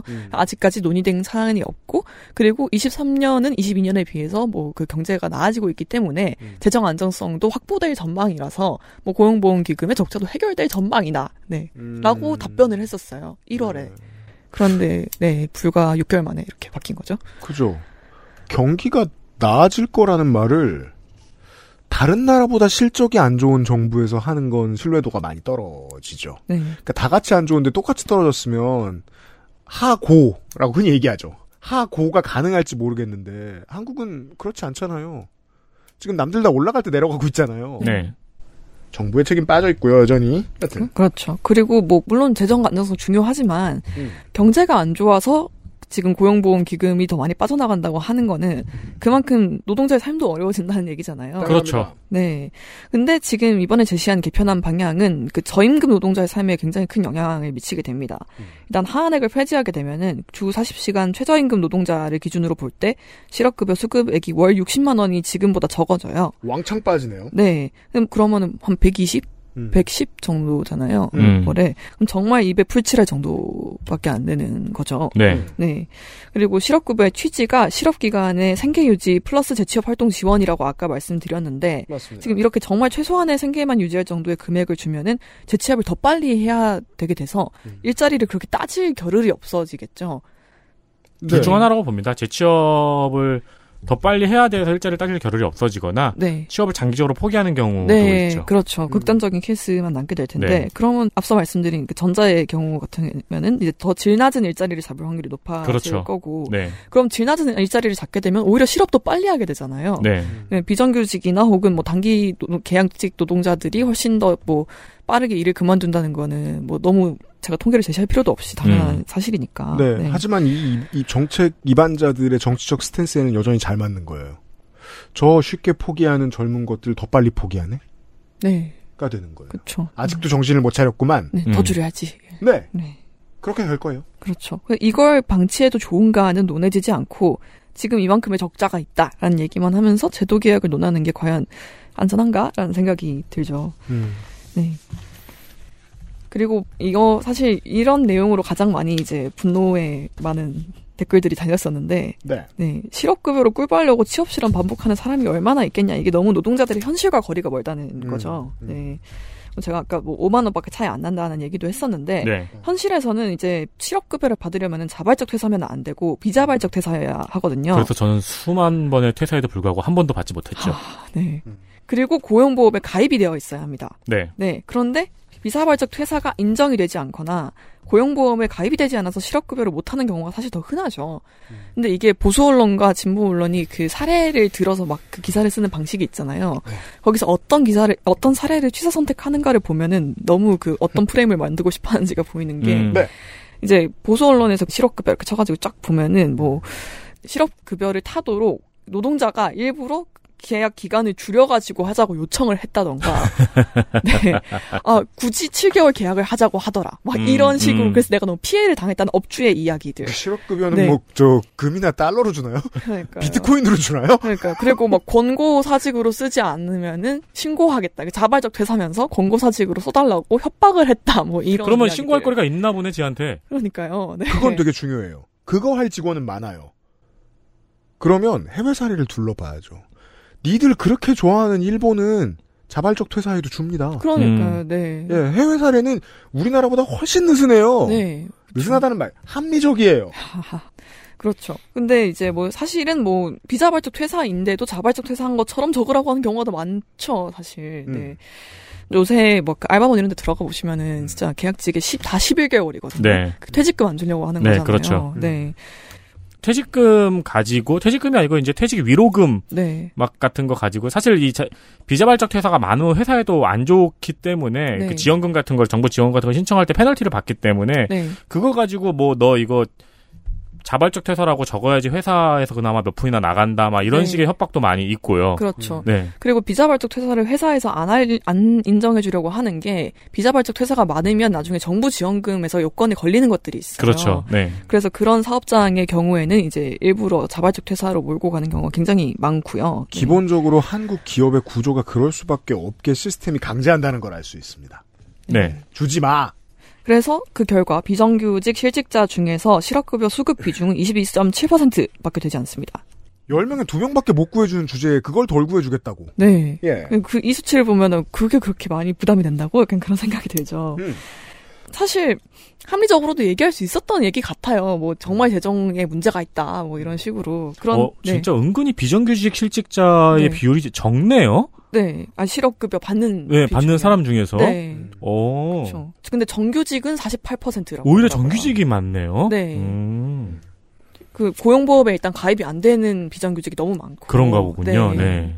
잘 설명을 할 수도 있었을 법한 일을 샤넬 선글라스를 들고 나와서 여론 반발이 굉장히 거세지니까 일단 물러서는 분위기입니다. 네. 네, 국민의힘 이제 노동개혁특위위원장인 이미자 의원이 이제 국회 환경노동위원회에서 일단 부자특정을 밀어붙이지 말고 야당과 뭐 논의할 수 있는 방안을 고민해야 한다라고 노동부 장관한테 이제 얘기를 했고 물러서자. 네, 동의를 받았습니다. 그렇죠. 정부 여당에서 하한의 인하를 주장하는 근거가 OECD 보고서예요. 네, 이 보고서가 그 사실 계산을 잘못한 거죠. 10.3%를 뺀 게 이 보고서예요. 그걸 그대로 들고 온 거예요. 한국 사정 잘 모르고 여기서 그렇게 계산을 한 건데 네. 그걸 이제 보정을 안 한 거죠. 노동부에서. 근데 이 보고서에서 이제 높은 하한액이 취업 의욕을 감소시킨다라고 지적한 건 맞는데 그게 이제 핵심 내용이 아닙니다. 네. 네. 사실 이 보고서에는 이제 한국 고용보험의 사각지대 축소가 필요하고 아까 말씀하신 그 자발적 퇴사까지도 이제 넣어줘야 된다. 된다. 네. 혹은 뭐 플랫폼 노동자들, 프리랜서들, 예술인도 훨씬 확장해야 된다. 이런 네. 얘기도 담겨 있고요. 그거 할 수 있는 환경을 지난 정권이 만들어 줬죠. 네. 고용보험으로. 네네네. 그리고 뭐 수급 기간도 지금보다 연장해야 된다라는 얘기가 나오고 뭐 상한액도 인상해야 된다는 얘기가 나와요. 근데 이런 내용은 다 빼고 지금 정부에서 보고서를 인용하면서 하는 얘기는 하한액 인하밖에 없죠. 그럼 이걸 보면은 이 제도 개편의 방점이 진짜 고용 안정이 아닌 이윤에 있구나라는 결론이 나오게 되는데요. 그렇습니다. 네. 근데 이런 논리를 전개를 하려면은 그 샤넬 선글라스와 같이 실업자에 대한 몰이해가 더 필수적이라는 생각은 들어요. 뭔가 특정 집단에 대한 지출이 되게 불필요하다라고 말을 하려면 수치가 이렇고 이런 식으로 설명을 하는 것보다 그 집단이 비윤리적이라고 말하는 게 더 쉬우니까요. 이건 선악과 조금 무관한 게 비논리적이고 간단한 분노를 일으키는 게 어떤 정책을 입안하는데 훨씬 더 효율적인 경우가 대부분입니다. 네. 네. 그래서 이루고 싶은 목표가 있을 때 정치인들은 보통 이야기를 쉽게 비틀죠. 네. 그건 되게 중요한 기술이에요. 이건 선악과 무관해요. 근데 이게 많은 사람들에게 손해가 될 때는 이런 얘기가 있다는 게 되겠습니다. 그렇죠. 이런 얘기입니다. 노태우 정권이 도입한 많은 것들은 87 대투쟁에 대한 군부 정권의 항복을 의미하는 것들이에요. 외교로 말하면 대표적으로 이제 중국과 개방된 러시아, 해체된 소련의 문을 개방한 북방 정책 같은 것들. 노동으로 말할 것 같으면 고용보험 제도를 도입하기로 하죠. 노태우 정권 때. 네. 근데 그때까지만 해도 실업자를 구제해준다는 개념이 별로 다가오지 않았어요. 실업자도 별로 없고요. 소수고 직장 또 구하면 되지 뭐. 그때는 일자리가 발에 채였으니까요. 네. 그래서 전격적으로 이 고용보험이 100인 이상 사업장 확대 적용이 됐던 것은 국민의 정부 때입니다. 네. IMF를 수습하는 일이 국민의 정부의 가장 중요한 업무였으니까. 네. 실업자가 차고 넘치던 시절이 돼서 본격적으로 고용보험 적용 확대가 됩니다. 무슨 의미인지 이해가 됩니다. IMF가 요구했던 건 노동시장 유연화잖아요. 쉽게 자를 수 있게. 네. 즉 쉽게 자를 수 있게 고용보험을 확대하기로 한 겁니다. 쉽게 자를 수 있게 하기 위해서 실업급여를 받을 수 있게 해준 겁니다. 그래서 당시 진보 언론은 이걸 무척 마음에 들어하지 않았습니다. 당시 상황에서는 오히려 그렇군요. 예, 네. 25년이 지나고 보니까 노동 유연화가 다 이루어진 뒤에 보니까 사람들을 지켜주는 마지막 보루가 돼버린 겁니다. 아. 이제 와서 이걸 쓰러뜨리려고 하고 있다. 정말 해안이 있는 사람이었으면 25년 전부터 이런 날을 예측했을 수 있겠네요. 막을 방법은 없었고요. 정치인이 실업급여가 너무 많이 나가서 네. 재정이 악화가 되면은 실업이 왜 이렇게 많아졌을까를 고민을 그렇죠. 하는 게 네. 우리가 원하는 보통의 사람이잖아요. 네, 맞아요.